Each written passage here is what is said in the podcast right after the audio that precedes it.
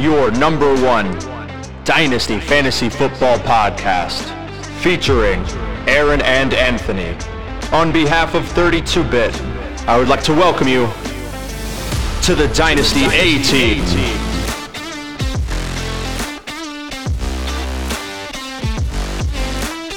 Welcome back, ladies and gentlemen. This is episode four of the Dynasty A Team, and tonight's episode I am personally very excited for.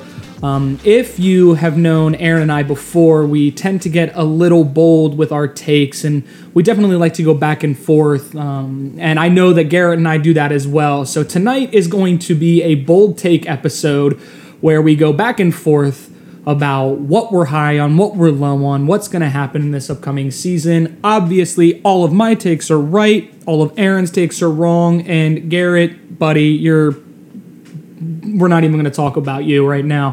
I was hoping I was going to get at least 50% on that. Uh, G- Garret, Eh, all right. He's, he's just going to fill fine. the role of our safer middle tier, you know, give him some attention and evidently just don't listen to me. Yeah, yeah. You know what I like? Well, buddy, you said that Justin Fields is going to be a top three quarterback last week, so And I'm ready I already to, knew not to listen I'm ready to to, defend it. So let's let's get this show on the road. Man, I'll tell you what, Aaron, that is a bold take. You know what, buddy? Let's start with that. Let's start with you. Give me your bold take regarding Justin Fields for this year. Yeah, so I mean, I actually don't find it that bold, if I'm being totally honest. So I, I think, like you said, my, my bold take evidently is that he's going to be a top three quarterback for fantasy this season. Um, to, to kind of break it down for you, I mean, last year he was QB six in PPR leagues, and uh, that was with Darnell Mooney playing half the season. And then his top three leading receivers were Dante Pettis, Equanimeous St. Brown, and Chase Claypool. Yes, Chase Claypool traded for at the deadline had 140 yards in a Bears in a Bears jersey was their third best receiver last year. Um, so I mean, in steps DJ Moore. You get a healthy Darnell Mooney. You get a full offseason Chase Claypool. Um, they spent their first round pick, top 10 overall, Darnell Wright at right tackle. They bring in Nate Davis, a guard from Tennessee. And um, so clearly they're putting effort into their offense. And I think that when it comes to Justin Fields, something that I don't think people either remember or necessarily tend to put much stock into. I know that not all college stats translate, so I'm not going to try and use the college stats to tell you that he can play quarterback from a passing standpoint, but his highest rushing yardage season at, at Ohio State was 480 yards at three and a half yards a carry. So the fact that he Okay. did what he did last Alright. year, rushing the ball, that was not ever his thing, but just him wanting to win the games and put his best effort on the field resulted in him setting records last season. So you've got that in the Aaron, rushing game. how many um how many rushing yards did he have last season? he had a lot. Do you know that off the top of your head? It was over 1,100. Um, I do not have the exact yardage. Um, Okay, let me pull that up for you really quick, buddy. But- keep going. obviously with that rushing yardage this year with the new receivers i'm expecting the passing to increase um, the bears as a team last season they were last in the league in passes per game 22.4 that's obviously got to improve. Now you've got some weapons no excuses let the ball fly. Um, and then an interesting stat for you because i don't know why you think this is so out there. Do you happen to know who was first in fantasy points per dropback in the nfl last year I'm assuming you're gonna tell me it was Justin Fields. It matches the number one on the jersey. It was Justin oh, Fields. Oh Jesus Lord! Oh my God! Point eight. Point, You draw these comparisons, just like man. Oh, he wears number one. He's gonna be the number one quarterback in fantasy. So hey, you know what? It may be the method because last year he averaged 0.8 fantasy points per dropback last year, ranking first in the NFL. Um, his passing numbers last year, he finished the season with 60.4 um, percent completion percentage. Obviously not great, but with a clean pocket, it bumped all the way up to 66.5 percent.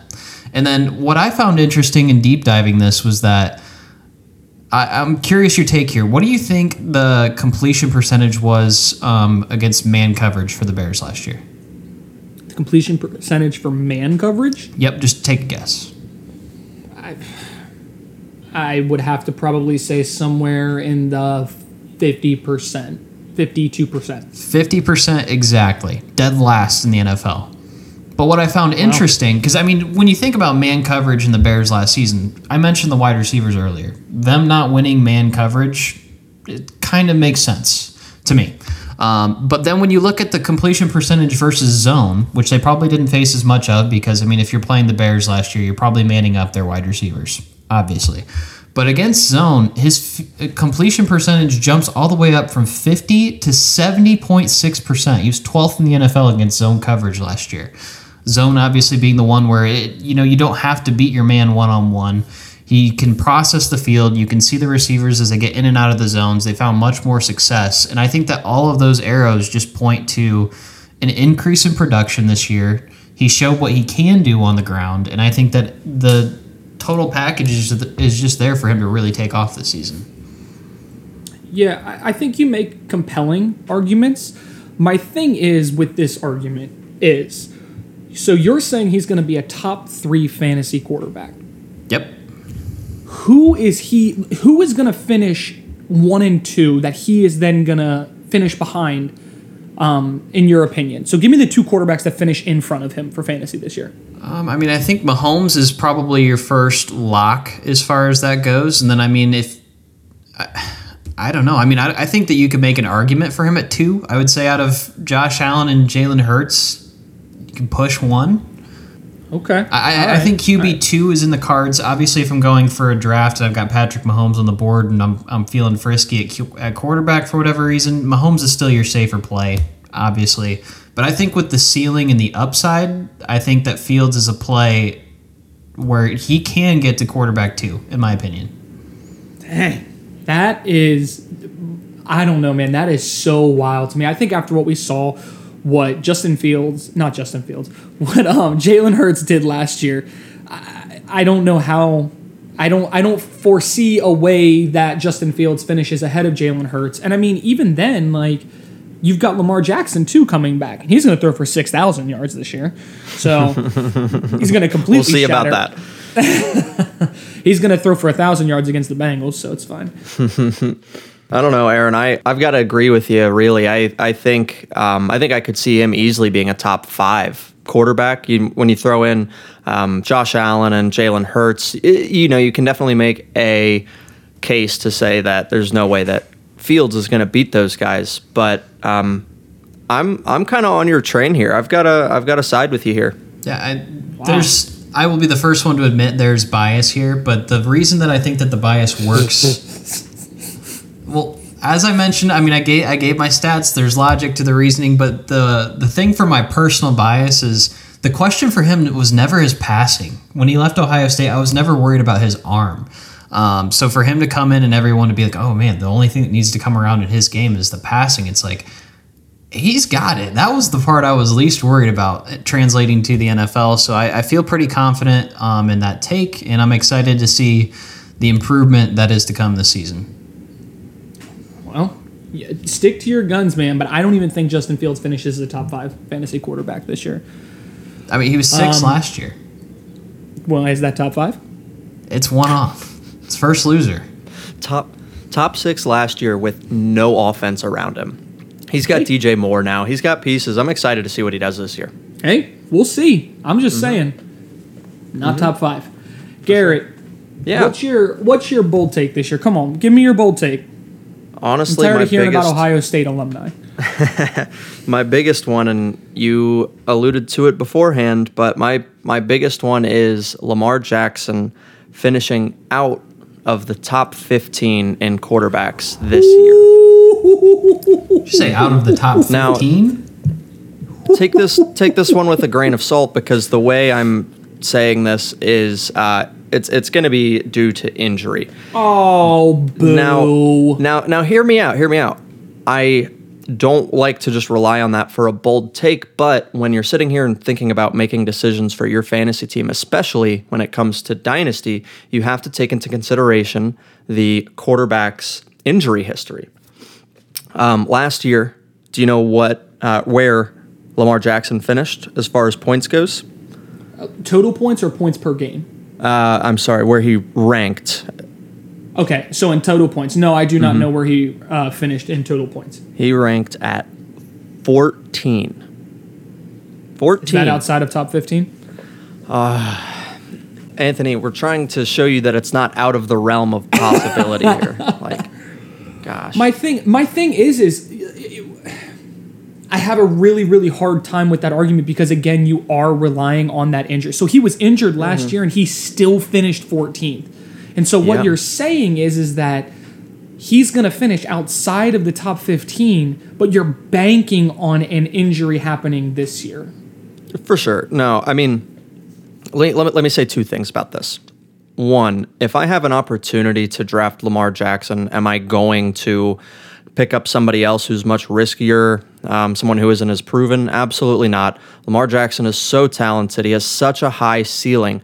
But I do have to say, I am going to try my best to stay away from him. If it gets to a point in a redraft league where I'm looking at it and I'm like, you know, I can I can pick him up here. I'm I'm going to if he drops to me, but I'm not I'm not chasing after the man. That's for sure. Aaron, what say you? So I think that I'm I'm not sure where I'm at with this one still because I, I part of me thinks that you know Lamar played 11 and let's call it 11 and a quarter games last year. He threw four passes against Denver. We'll count that as a quarter. Um, in 11 and a quarter games, he still finished as QB 14. um, so I mean that's kind of impressive on one hand, but I mean I I don't think I can fault you if if what you're saying is you're not counting him as a, a QB one for your drafts this season because you're afraid of, of injury and him not finishing within that realm, I think that there's legs and rationale to where I can see someone thinking that way. So part of me agrees. Part of me also thinks that you almost kind of sold me more on his his impact potential and how well he did despite how many games he played last year as well. For sure. I'm, you know, again, being a Bengals fan, I'm not here to say that the the Ravens are going to be terrible and they're going to finish 500 on the year or anything like that, but I just injury is is it can his his history just concerns me so much. There's a reason his contract deal took so long to come through and a reason why nobody else was really looking at him at that point in time besides Baltimore. Everybody's worried about his his health. So, according to fantasy data, um, in a PPR league, uh, Lamar Jackson is currently going as the eighth quarterback off the board. Are you taking him at QB eight? Yes or no? He's going ahead of Justin Herbert, Trevor Lawrence, Dak Prescott, um, and some of the other guys that I don't. You know, I might I, I might take Trevor ahead of him. I really like the way that that team is headed, and with the addition of Calvin Ridley this year, plus um, you know just another another year of experience under his belt with um, a functioning head coach. I'm excited to see what they do. I might go Lawrence over him. Eight's not terrible. Um, I, w- I would heavily Uh, consider Justin Herbert over Lamar Jackson as well. Herbert did throw for almost 4,800 yards last year with a patchwork wide receiver room, and now they add Quentin Johnston. I, I think that he's got some upside as well. Yeah. No, and I I don't disagree with what you guys are saying. I think QB eight is, I think QB eight's a little low. I personally would not let Lamar Jackson fall out of my top five um, at quarterback, but I'm also very bullish on Lamar Jackson for this year. Yeah, I mean, we'll, we'll- So- we'll get to it later um, before the season, obviously, when we get to some of our redraft strategies and things like that. But I, I think that something important to keep in mind is I, I don't know if any people are arguing his ceiling. Um, obviously, I think that Garret's point is that one of his drawbacks is just the risk involved. Um, Yeah, so I mean, for me with Yeah. redraft leagues, I'm looking at that ceiling like, hey, I'm gonna get a, I'm gonna get a solid quarterback with a great ceiling, and then my strategy is I'm, I'm just gonna pick a safe backup. So I think Lamar in redraft formats, I'd probably take before eight just because of the ceiling. Um, but I, I see the argument with the risk. Yeah, you know what I think is a um, is kind of a a good idea when it comes to Lamar Jackson is you can take Lamar Jackson, but then you can get a guy like Daniel Jones, Geno Smith, uh, somebody like that, maybe even Jared Goff. I would be so happy if I ended up with those two quarterbacks in a league just to kind of safeguard and hedge my bet for Lamar Jackson. Well, Anthony, uh, so far on our first two takes, you have heavily disagreed with the both of us. So go ahead and tell us why you're right. well, the world is a better place, and everybody knows that I'm always right. So I don't know why this is this is Yeah. any any discussion what's at this point. so what's your bold take that's definitely 100% going to happen? You know what, Garret? I appreciate you saying that. Thank you. I appreciate that. Um, we're going to stick with the quarterback theme. Aaron Rodgers will finish outside the top 12 quarterbacks for fantasy. He will finish outside of the top 12. He will not be a QB1. Um, to start with, I mean, I've alluded to this in my argument already before. He finished as QB 13 last year outside of my top 12, but I understand Aaron Rodgers with that Green Bay offense. That was it was a catastrophe last year. But the Jets have the sixth hardest schedule for this year. So 10 of their 17 games um, are against teams that allow the most points to quarterbacks, whereas seven of their 17 games are against teams that allow the least points to quarterbacks. That's one of the only positives that I could find for Aaron Rodgers is that the defenses that he's going to go up against allow a lot of points to quarterbacks. His weapons, you can argue however hard you want about his weapons. Garrett Wilson, massive, massive, massive upgrade over all of the receivers that he had in Green Bay last year. Who else is there at wide receiver for the Jets? Randall Cobb, Corey Davis, Mecole Hardman, Allen Lazard, Denzel Mims. Like, they're. it's not that great of a wide receiver corps. It's really, really not. You've got tight ends. You've got um, Conklin. You've got Uzomah. You've got Kunsk. Um, you've got Rucker. Like, I, I, I don't really know what you're going to do at tight end as well. Running back, yeah, sure. You've got Breece Hall, but Aaron Rodgers also had Aaron Jones. Um, you've got Izzy um, Abanikanda. You've got Michael Carter. you've got Bam Knight. I don't know. These weapons are comparable to what he had in Green Bay. I just, I don't, I, I don't know. I don't see it. And then he's got a terrible offensive line. Mike Clay from ESPN grades this as the worst, the eighth worst unit in the NFL offensive line wise. The Packers have a much, much better offensive line. I don't remember the number off the top of my head, but I'll tell you what, it was not lower than the eighth worst unit in the NFL. I don't know how you disagree with this, but please enlighten me, gentlemen, on how you disagree and how I am incorrect. So I'll I'll take first swing at this, and I, I will say that I don't necessarily disagree with your take of him finishing outside of the top twelve quarterbacks. Um, I think that personally, I have him somewhere in the eight to twelve range myself, so I don't think we're super far off there. Um, I am kind of uh, in a different ballpark as far as the weapons goes. I know that you like on the surface level, they're not necessarily great, but Cobb and Lazard were handpicked by Rodgers to begin with. So whether or not there's plausibility to it, if Rodgers likes it, Rodgers likes it. So I mean, Lazard is going to remain a part of his system. Somebody who I'm high on this season, and I don't even know why necessarily, is Mecole Hardman. Um, I think that he is. I mean, as a Chiefs fan, I know that that probably you feel some type of way about that, but I feel like Mecole Hardman is a weapon that wasn't properly utilized, and part of it was due to injury in Kansas City. But I think that there's a lot that he can do in a different dimension to this offense, and I'm curious to see how Aaron Rodgers takes advantage of. Um, so, I mean, personally, I think that they're in a pretty similar, slightly upgraded version of what he was in with Green Bay. And as far as the offensive line goes, Bakhtiari played like two games last year, and Josh Myers was hurt at center for Green Bay. So while they might be a better starting unit, that offensive line was just horrible last year for Green Bay from an injury standpoint. So I think he's looking at a better situation. The systems in the AFC, I think, are a little bit better for QBs as far as I'm concerned. I mean, Miami is going to be a shootout.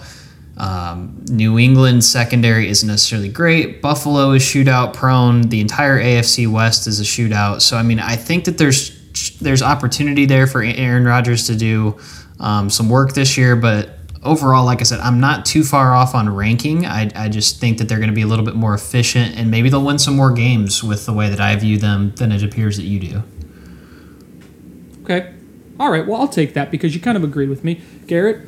Yeah, no, actually, I mean, I'm, I'm kind of in the same boat. Hey, um, what did I tell you? think- I told you yeah, both that I was right. No, this is this is relatively accurate, and you could make an argument that Aaron and I have had better takes already since we're getting disagreement, and this is supposed to be bold takes. People are not supposed to like these takes. These are supposed to be off the wall, stupid. But Do you know what Aaron Rodgers is currently going as right now, ADP wise?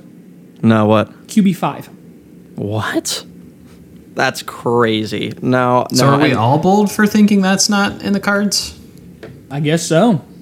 All I'm saying is, you heard it here first, and you guys are just bandwagoning on to me. I think I think I do have to agree with Aaron where I like Green Bay's offense more than, or I'm sorry, uh, the Jets' offense more than you might like them.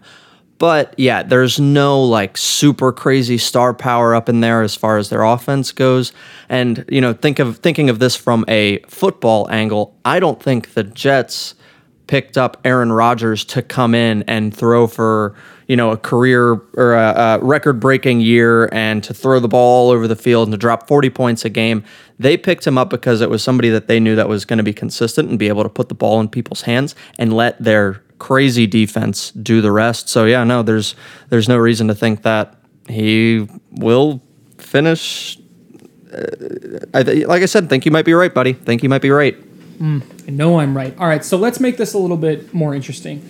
Um, so he finished his QB 13 last year. You obviously both are probably thinking he's finishing outside of the top 13. What about top 15? Does he finish outside of the top 15? Garret Outside of the top 15, at quarterback. probably probably not. you don't think he finishes outside of the top 15? I think I think I think he puts together a solid year so long as the offensive line holds up and can offer him some kind of support. Okay. Aaron, what about you? Top 15? I, I think he's definitely top 15. Um, like I, I think he oh, finishes outside of the top 15. I mean, for for me going in at, with redraft value, I'm personally going to say that he's a, a lower end QB one. I wouldn't call it the end of the world if he was my my QB one going into the season, but I think that the uh, likelihood of him being a high level QB two that you can spot start with uh, the right matchups, that's where I kind of have him valued at. Interesting. Yeah, I don't think I'll have any Aaron Rodgers anywhere at all in fantasy this year. Um, I definitely think he's not going to be a QB one this year, and I, I, I, I think that yeah, he'll finish outside of the top fifteen. So I guess that's an update to my bold take. Outside of the top fifteen. Okay. There you go. There we go. Now we got bold. How does that feel, gentlemen? Yeah, I mean the the dynasty a A train is rolling, and A Ron Rodgers is not on board. all right, a Aaron Nihart. Um, give me your other bold take that you have prepared for us tonight. Yeah, I mean, since we're in the doom and gloom, I'm going to give one that's more based on premonition than, than much because there's not probably a lot of stats that back this up. But I think Josh Jacobs goes from running back one to outside the top 10 this year. I would Um, love that. Personally, I. I I don't want to say that I'm in the uh, camp of the senile older baseball fans that make contract years such a big deal, but I kind of view Josh Jacobs as a guy who might have had a contract year moment last year. I mean, it we didn't see it. Everybody loved him coming in. It was a great situation. There's a lot of hype around Josh Jacobs, and he somehow went from a guy you were taking in the third round and still swinging and missing on to a guy who finished running back one out of kind of the blue last year. Um, so I mean, looking at Josh Jacobs right now, he's currently under the franchise tag. He hasn't signed the tender. Um, so it's basically a decision right now where he's either going to Le'Veon Bell it or he's going to be extended going into the season. So I mean, if he's paid and extended, then it's no longer a contract year. He's got that security and he's got the the money in the bank as far as that's concerned. So I think that you could see a revert back to the original um, mindset for Josh Jacobs. And again, I don't I don't have the stats to back this up necessarily, but I mean Jimmy G's arm does not intimidate defenses like Derek Carr. Not that Carr does a ton, but I think with Jimmy G, you're going to see a lot more people in the box. Um, the tight end is going to be different this year. It's either going to be Austin Hooper or Michael Mayer, a rookie tight end, which is going to be a little bit different for the offense. And the offensive line's kind of mid to begin with. I, I know he did it last year, but having 340 carries last season when his previous career high was 273. Um, Derrick Henry kind of busted this myth, but 300 carries is a magic mark for running backs where usually the, the next season doesn't bode too well. Um, so whether it's the 12 touchdowns, the amount of carries, the the contract situation, I don't have a whole lot to back it up because he was ultra efficient last year, but I just don't see it happening again. Well, I actually find that really interesting because his rookie year, he was also just as efficient. He just had less carries. It, it was incredible what Josh Jacobs did last year. I mean, he was he at, he had 19.3 fantasy points per game. That is insane. That is 4 points higher per, per game than his highest in his career before that. He had 15.4 in 2020. Josh Jacobs turned into an absolute monster last year, but I do agree with you that 300 carries is a lot of carries and it's a lot of wear and tear on a on a running back. Garret, Yeah, that's that is very difficult uh, to to try to recreate year after year, especially for that position specifically, dynasty wise. Running backs tend to carry less value just because they normally only have what four, five years of truly consistent, great ball carrying. Uh, the other part that I can uh, agree with you here on, Aaron, is just the state of Las Vegas right now there's a lot of questions around that team. What are they going to wind up looking like?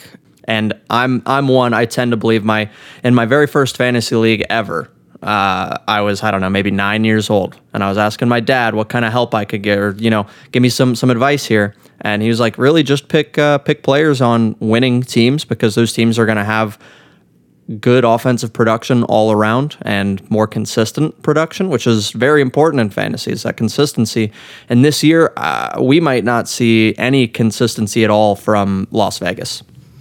Yeah, and I mean, as I did my research for this pick, I'm not going to lie that there was things that surprised me in favor of Josh Jacobs, but the fact that they were so surprising still just doesn't inspire me that the likelihood is going to continue. He, he's caught 64 balls the last two years, which is great.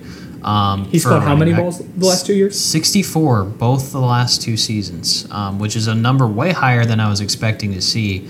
So Interesting, because I only have him at just about 50 for each of the last two seasons. Well, Continue on, Strike it from the record. He's caught more balls than I thought. I didn't think he was much of a pass catching back. I don't have too much Josh Jacobs um, shares in my my dynasty leagues, but I'm just I'm kind of out on him as a running back one. I'm guessing in redraft leagues you're going to see him going probably back end of the first round if I had to guess. And I I would rather take mm. swings at some of the younger backs this year than I would be to go after Jack, Josh Jacobs with that contract situation and with you not knowing what it's going to look like with Jimmy G. So I mean, I Yeah, no. Let's you know run a little practice here because I'm curious you guys' takes. Let me know if you'd rather have Josh Jacobs or, or some of the following running backs because I, I'm just curious. Give it to me. Are you taking Josh Jacobs or Nick Chubb? Nick Chubb. Mm, I would take Nick Chubb. All right, I'm rolling Chubb. Um, Josh Jacobs or Tony Pollard, as it sits. Tony Pollard. Yeah, Tony Pollard. Josh Jacobs or Breece Hall. Breece Hall. I really like Breece Hall's potential, depending on what the board's looking like. I might go Josh Jacobs there, just um, again out of consistency and experience. Jacobs or ETN. Jacobs. E- yeah, probably Jacobs at that point. Kenneth Walker. I'll go Ken Walker. I like Walker a lot. Nah, I would take Uh, Jacobs over Walker. I forgot Seattle loaded the running back room for no reason. Because I mean, I was so for- excited for him this year. I'm pissed about that. For me, I'm I'm looking at this list right now of the current ADP, and I'm I think that Jacobs in the tier that I would throw him in, where it'd be a debate for me, would be the Najee Harris, the Rhamondre Stevenson, um, the J.K. Dobbins tier. That that's kind of where I I have Josh Jacobs fitting in my head, which for a running back one from last year seems a little absurd for me, but I, I'm skeptical. I think I'd go. I think I'd go Rhamondre Stevenson over Josh Jacobs. I like that guy a lot. I'm excited to see what he does this year, and I think I'm hoping New England, uh, fantasy wise, I'm not a New England fan, but I'm hoping New England can kind of start piecing some more things together this year. Yeah, that's crazy. I'm actually looking at it now. Josh Jacobs is going as RB six off the board. Wow, holy cow! That is that's rich for me. I do want to go back and make just one correction though. I said that I was using um, fantasy data for ADP. That was average ADP over so many seasons. Aaron Rodgers is currently going as QB 15 right now, so I would be happy taking Aaron Rodgers at QB 15. Oh yeah. So much less bold. We're, we're normal. All right, Garret, give me your bold take. This one, um, so there's a wide receiver that I really like, and I wound up picking him up in a trade uh, just before the rookie draft this year. I think you could be looking at DJ Chark being a high end wide receiver two this year. Oh Jesus! I thought you were going to say a wide receiver one. I was like, oh jeez, there No. goes our credibility. Where, where is DJ Chark this season? Carolina. Carolina. Yeah, man. I mean, I, it took me a second to think through that. I'm sure our listeners are probably as concerned as I am with this right now. so called fantasy expert Aaron over here. Um, no, no. Uh, so yeah, DJ Chark, I think he's going to be a high end wide receiver too. I'm very, very excited for this team fantasy wise.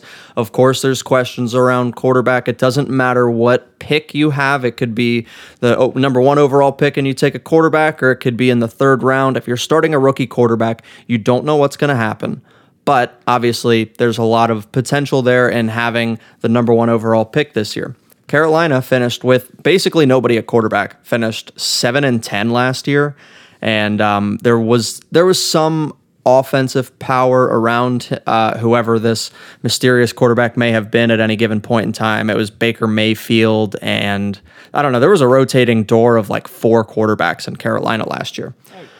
But so now we're sitting here. We have a hopefully a consistent quarterback coming in. DJ Chark has shown that he can be productive in general. Again, not anything too crazy, not anything too flashy, but he can. He's shown that he can be worth playing from on certain weeks, depending on the matchup.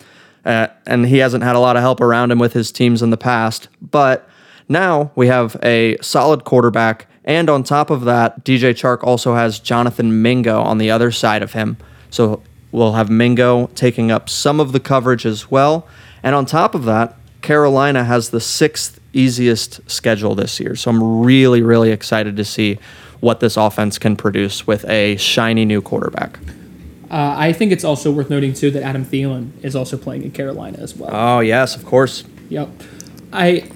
So when you say a high end wide receiver too, Garret, Mm-hmm. give me like wide receiver what? Where do you think he like? Where do you think that high end number two is? Over 20. We'll say between 20 and 15 and 20. Oh wow. Okay. Okay. Wow. So let me let me ask you this then. Wide receiver 16 is Amari Cooper. Would you take DJ Chark over Amari Cooper?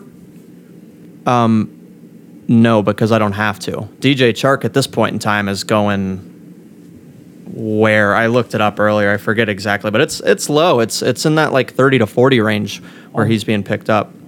Uh, DJ Chark is wide receiver 56 according to Fantasy Pros. Oh my gosh.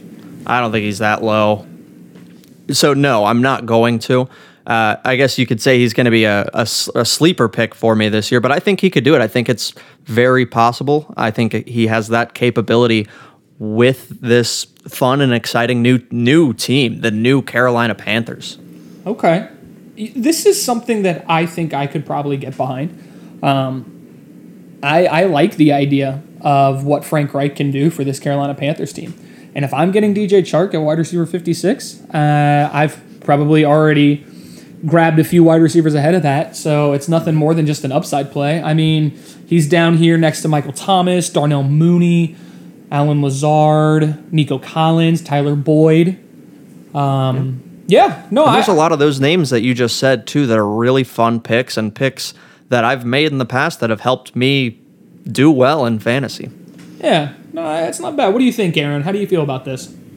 Um, I think it's a pretty high um, high bar for DJ Chark to accomplish with a uh, low quarterback. Um, but aside from that, I mean, I, I think that the boldness of the take just belongs in the fact that I don't know if I would see DJ Chark as the wide receiver one on this team. So to to be the number two, a, a wide receiver two in fantasy.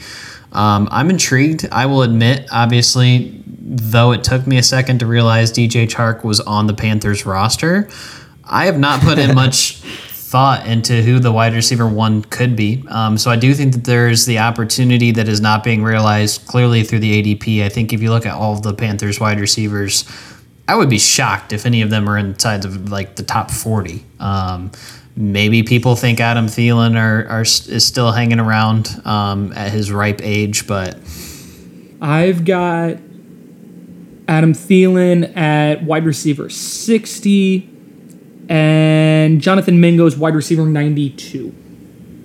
Yeah, so I mean, like like I said, I think that the whole Panthers offense, and me included, we're, we're sleeping on the uh, opportunity as a whole here. Somebody's going to have it. Um, so I mean, I, I like the upside. I appreciate and respect the uh, the claim going as high as you did. Um, this was something not on my radar, and the Panthers are gonna have they're gonna have to be someone that I look into when I sit down to make my rankings because there's opportunity to play here. I think you saw DJ Chark last year in Detroit um, with Jared Goff's resurgent year behind that offensive line. Chark showed some some potential. Um, he kind of slept away some games, and he he popped a couple times to where that's a very juicy pick and. I wish you best, and I might have to consider going on on that same trip of hey, if I can get DJ Chark for a flex play, um, that might be, you know, that that could be nice. Yeah. I don't have all of his uh, teams off the top of my head or in front of me or anything, but as far as I can remember, DJ Chark hasn't really had an opportunity to be a number one wide receiver on a team. And I think now he looks around this wide receiver room. You got a young Jonathan Mingo coming in. You have an aging Adam Thielen coming in. And um, again, this is a brand new team. This is not going to be the same Carolina Panthers we saw last year. So um, I think it's going to depend on Chark's personality and uh, where he sees himself in the NFL. Because if he can see himself, if he says this is my number one spot, and he, I think he can make it happen. There, like you said, Aaron, there's definitely opportunity there. And I mean, at the end of the day, you could make. I don't know about Adam Thielen. I'm kind of out on him, but I think you could make a case for Jonathan Mingo doing something similar to what I'm saying, where he does so much better than you were expecting, just because that opportunity is there. There's nobody else Tee Higgins is an incredible wide receiver, and Ja'Marr Chase is an incredible wide receiver. But you know, Tee Higgins has he has to compete for those catches because Jamar is just an absolute dog, and obviously that's Joe's number one guy. But you're seeing an exact opposite thing going on in Carolina. Yeah, that's interesting. Uh, I I think I would probably view DJ Chark as more of a wide receiver three flex play, uh, kind of where Aaron was saying. Um, I, appreciate the boldness, Garret, because that is, mm-hmm. that is a bold, bold take. You're saying he could be yep. right around whew, right around twenty. Let me yep. tell you what. Yep. I'll buy you the nicest dinner you've ever had if DJ Chark finishes at wide receiver twenty. Oh, I'll remember that. Yeah, and it's recorded too, so you're done for. Yep, Skyline I'll buy you the nicest dinner you ever had. I'll take you to Ruth Chris. I'll take you to um, what's that guy? Um, that steakhouse. Um, Jeff, Jeff Ruby. Ruby's? I'll take it to Jeff Ruby. I'll take it to the precinct if he if he finishes wide receiver twenty. So my bold take, my last bold take, our last one of the night is for someone that Garret loves, Samaje Perine. Samaje Perine did a lot of great things for the Bengals. I am saying that Samaje Perine will have the best year of his career. He will go and finish with over a thousand yards from scrimmage and will be a top 15 running back. To put that into perspective, Samaje Perine is going as RB 45. RB 45 on fantasy. I'm taking Pros. him all day. I am taking him all day long. Yeah. RB 45 from Fantasy Pros. Samaje Perine is in a super, super good situation right now. First of all, Denver did not inject a lot of talent into their running back room. Javonte Williams is still questionable for week one. Javonte Williams is still questionable for like the first half of the season. He he has an ACL, a PCL, and an LCL injury. That is the same injury that both Carson Wentz and J.K. Dobbins suffered, having all three of those ligaments injured. And we know what kind of happened with J.K. Dobbins. J.K. Dobbins didn't really kick back on until like the last quarter of the season. Um, now he did have some issues where he did have to go in and um, kind of get some scar tissue taken down and whatnot. But even then, like if we're putting Javonte Williams on the same timeline as J.K. Dobbins, I'm happy with taking Samaje Perine at that point. Samaje Perine, his previous career best was 603 rushing yards. He had a rushing touchdown. He also had 22 receptions, 182 receiving yards, and a receiving touchdown. That was back in 2017, back when he played for um, Washington. So he was a capable fill-in for Cincinnati last year. In the three games that um, Joe Mixon mixed, missed, um, he played 70%, 80%, and 83% of the snaps. Um, that those were the only three games that he played over 45% of the snaps. How many points you guys think he averaged in those games? I couldn't tell you, but I do remember that Samaje Perine absolutely ran through Aaron Steelers that night that Joe Mixon got concussed. He averaged 25.3 points per game in those That is so many. That is a lot of points. It's a lot of points. Denver has the eighth best offensive line, according to Mike Clay from ESPN. Samaje Perine is in such a good spot to absolutely smash his ADP. And with the way that Javonte Williams is going in his road to recovery, I know that Sean Payton is saying, "Oh, he's our starter. He's he's going to be ready for Week One." Every single place I look, every medical opinion I am seeing, Javonte Williams is not as far ahead as everyone thinks he is. So it could be just smoke and mirrors. I'm telling you, Samaje Perine, he's going to be a top 15 running back. I'm going to have a lot of Samaje Perine on my teams this year. Do you think that with the Sean Payton experience in Denver this year, do you think that Samaje Perine better fits that Alvin Kamara type build than Javonte Williams? He could. He very well could. Um, the thing, the only thing that I am concerned with is Perine hasn't shown a. He hasn't been thrust into a large pass catching role, um, kind of like that Alvin Kamara esque build that you're referring to.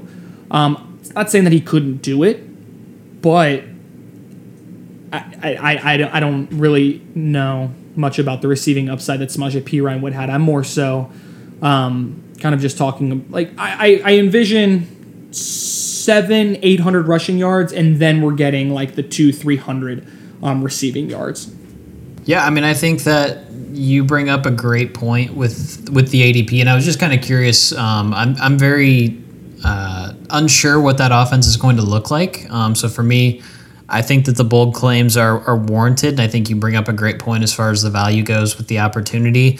I'm I'm very interested to see what happens in Denver this year. Does Russell Wilson figure out how to play quarterback again? Does that team magically just get fixed with Sean Payton re-entering the uh, the arena? What what happens in Denver? Um, it, it's going to be interesting to watch. I I think that there's top 15 may be a bit extreme um, for for my taste, but I think that the value is is something that I'd absolutely agree with. Yeah, definitely. The value's there, and if there, there's always players, wide receiver, running back, tight ends that that fall and then completely, like you said, smash their ADP, and those are the types of picks that win you fantasy championships.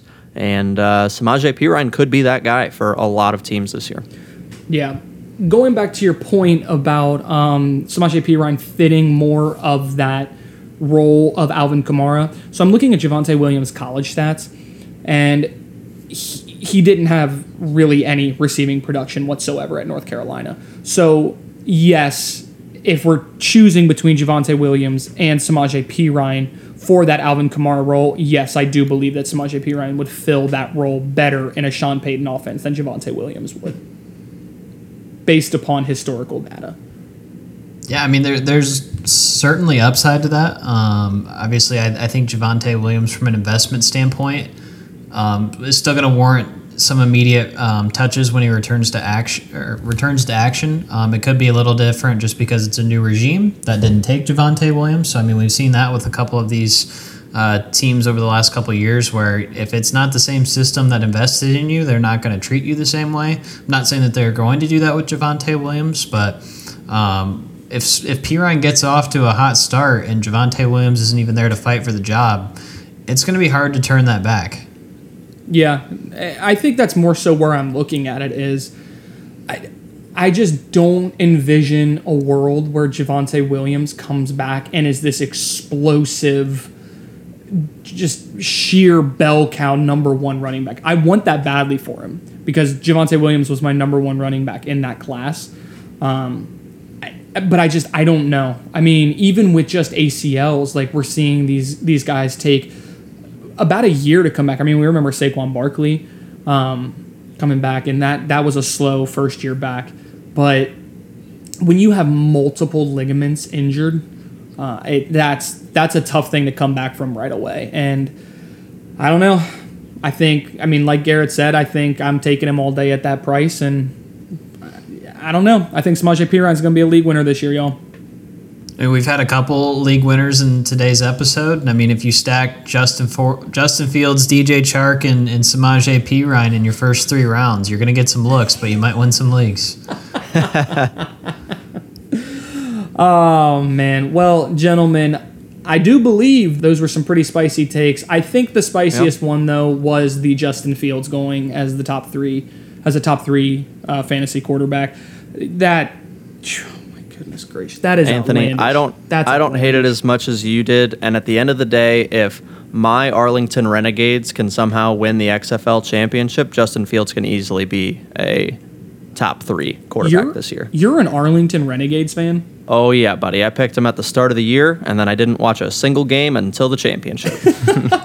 I um back when the XFL first started, I was a big Seattle uh, Sea Dragons fan, so I was very mm. excited mm. when they were doing well, and then the then the Roughnecks kind of you know roughed them up a little bit. But that's okay. Mm-hmm. That's okay. There's always next year. At least I got a um, Super Bowl winning um, quarterback and team right now in the uh, NFL. So I'm gonna get real tired of doing a podcast with you real quick.